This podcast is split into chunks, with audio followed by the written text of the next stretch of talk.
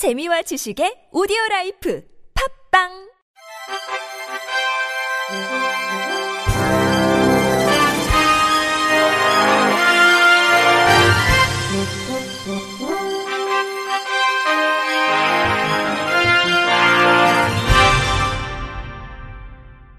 청취자 여러분 안녕하십니까? 12월 첫째 주 주간 KBIC 뉴스입니다. 인권의식 실태조사 결과 우리나라 장애인이 인권 침해나 차별을 많이 받는 집단 중 2순위로 나타났습니다. 우리나라 인권 상황은 1년 전과 비교해 비슷하다는 응답이 59.5%로 가장 많았고 전년 대비 좋아지고 있다는 5.1%포인트 감소한 가운데 나빠지고 있다는 응답은 같은 수준을 보였습니다. 응답자의 52.8%는 우리 사회에서 사회적 약자, 소수자, 인권이 존중받는다고 응답했고 이들의 인권 존중도는 여성, 아동, 청소년, 노인 등이 높은 순위를 차지했습니다. 응답자 56.5%는 혐오 표현을 접한 경험이 있다고 응답한 가운데 혐오 표현을 접한 경로는 TV, 라디오, 인터넷 방송, 온라인 포털, 카페, 커뮤니티가 혐오 표현 대상은 정치인이 가장 높고 혐오 표현을 법적으로 규제하는 것에 68.7%가 찬성했습니다. 인권 침해나 차별을 받는 집단으로 경제적 빈곤층을 가장 많이 꼽았고 다음은 장애인, 결혼 이주민, 이주노동자, 학력 학벌이 낮은 사람이 차지했습니다. 인권 교육이 시급한 주제는 장애인 인권이라는 응답이 31.1%로 가장 많았고 인권 보호와 증진, 차별 해소를 위해 가장 효과적인 방법은 법률, 제도 마련이 필요하다는 응답이 가장 높았습니다. 보건복지부와 한국장애인개발원은 세계 장애인의 날을 맞아 지난 1일부터 10일까지 열흘간 장애 공감 주간을 운영합니다. 올해는 장애인과 비장애인 모두가 불편 없이 영상을 즐길 수 있도록 유튜브, 틱톡 등 모바일 동영상에 배리어프리 자막을 삽입하는 너와 나를 위한 1cm 캠페인을 중심으로 다양한 프로그램을 진행합니다. 이번 캠페인은 한국장애인개발원 인스타그램에 최 유튜버와 틱토커 영상 추천 이벤트 참여를 통해서 자신이 알리고 싶은 유튜버 또는 영상 콘텐츠를 댓글로 기재하면 해당 운영자가 자신들의 영상에 배리어프리 자막을 넣는 방식으로 진행됩니다. 이와 함께 대체 텍스트 101장 이벤트도 진행이 되는데 오는 8일까지 개발원 인스타그램에 게시된 장애인 식개선 웹툰 중 마음에 드는 웹툰의 대체 텍스트를 작성하는 방식으로 참여자들에게는 추첨을 통해 다양한 경품을 제공할 예정입니다. 아울러 주로 사회적 약자들의 이야기를 소개하는 유튜브, 시리얼에서는 장애인의 임신과 출산, 육아 환경 개선을 위한 생활 속 아이디어 제안 이벤트를 통해 여성 장애인의 출산, 육아, 돌봄에 대한 인식 전환의 계기를 마련하기 위한 영상을 업로드할 계획입니다. 문화체육관광부와 한국관광공사는 내년 열린관광지 조성 사업 지원 대상지로 9개 관광권역의 관광지 20개소를 선정했습니다. 열린관광지 조성 사업은 장애인, 고령자, 영유아 동반가족, 임산부 등 관광약자의 관광지 내 이동 불편을 해소하고 관광 지점별 체험형 관광 콘텐츠 개발, 온 오프라인을 통한 무장애 관광 정보 제공, 무장애 인식 개선 교육 등을 통해 전 국민의 관광 활동 여건을 쉽고 편리하게 만드는 사업입니다. 이번 열린 관광지 공모에는 지방자치단체 17곳에 관광지점 41개소가 지원했으며 사업 계획서의 실현 가능성과 지자체의 사업 추진 의지를 중점적으로 평가해 선정했습니다.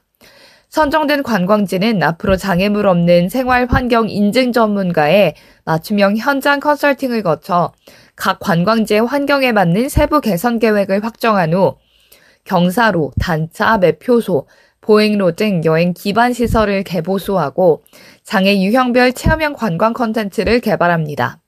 아울러 문체부와 관광공사는 이미 조성이 끝난 지자체의 열린 관광지를 중심으로 여행 프로그램을 개발해 장애인 등 관광 약자에게 직접 여행 경험을 제공하는 나눔 여행 사업을 진행할 계획입니다.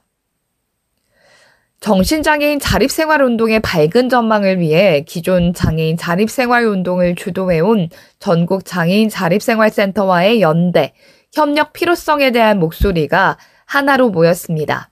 은평 늘봄 장애인 자립생활센터와 한국장애인 자립생활센터 총연합회는 이름센터에서 한국자립생활운동과 정신장애인 자립생활운동의 연대와 협력 토론회를 개최했습니다. 이 자리에서 마포정신장애인 자립생활센터 박종원 센터장은 정신장애 운동과 신체장애 운동은 장애로 인한 사회적 차별과 배제라는 공통의 표상이 있지만 정신장애 운동과 달리 신체장애 운동은 스스로 주체 이데올로기를 형성했고 대의에 동의하는 다수의 세력을 형성해 당사자뿐만 아니라 시민사회의 광범위한 동의와 투쟁 등 정치적 성과를 구성해 나갔다고 설명했습니다. 이어 동일한 정체성이나 정체성에 대한 호의적 시선이 없는 정신장애 운동은 개별적이고 고립적이고 단독자의 위치에서 작동할 뿐이라며 정신장애 운동의 선결 문제는 정체성의 확립과 강화라고 강조했습니다.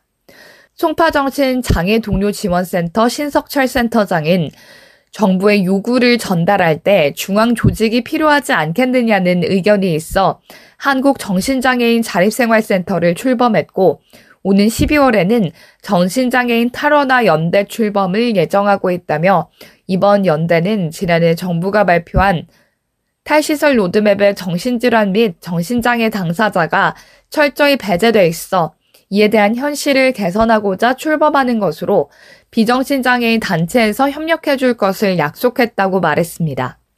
은평 늘봄 장애인 자립생활센터 김선윤 센터장은 정신장애 당사자는 사회의 혐오와 편견이 너무 심해 자립생활에 악영향을 주고 있으며 자립체계를 부족하게 만들고 있다고 지적하며 운동의 출발점을 지난 이 시기에 한국 자립생활운동을 해왔던 전국 자립생활센터 진영과 연대하고 협력해야 할 시점이라고 피력했습니다. 한국장애인개발원이 서울 양재 AT센터 5층 그랜드홀에서 제4회 유니버설 디자인 아이디어 대전 시상식을 개최했습니다.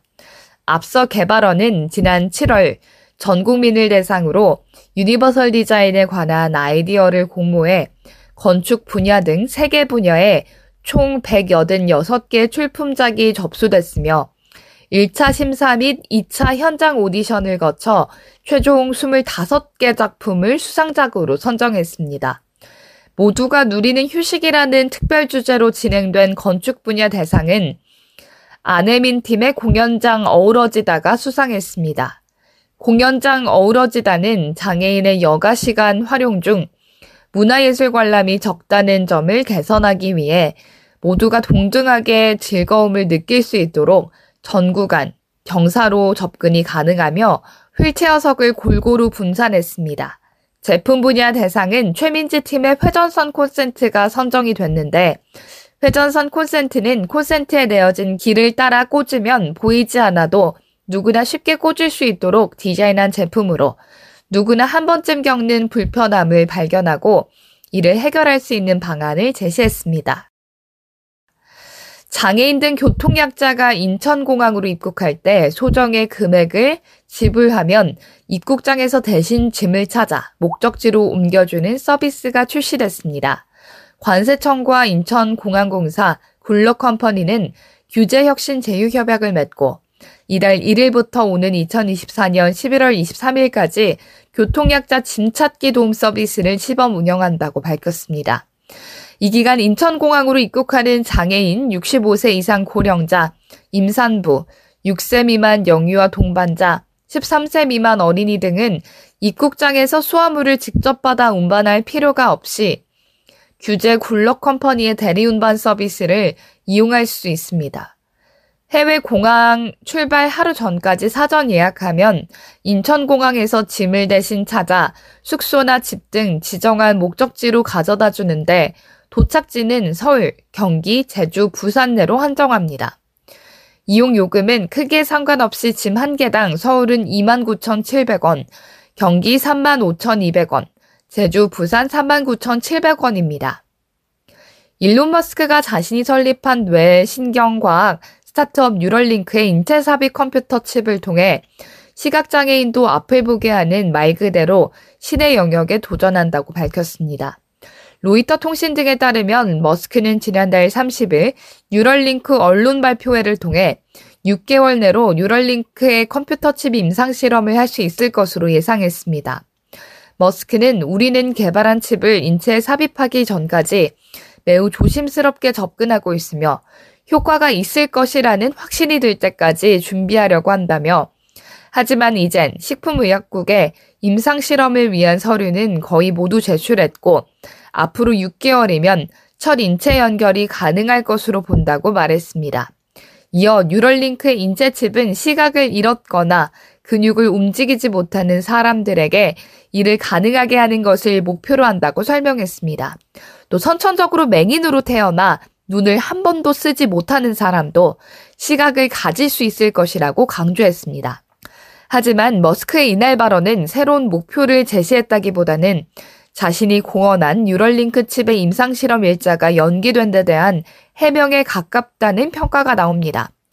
이상으로 12월 첫째 주 주간 KBIC 뉴스를 마칩니다. 지금까지 제작의 이창훈, 진행의 유정진이었습니다. 고맙습니다. KBIC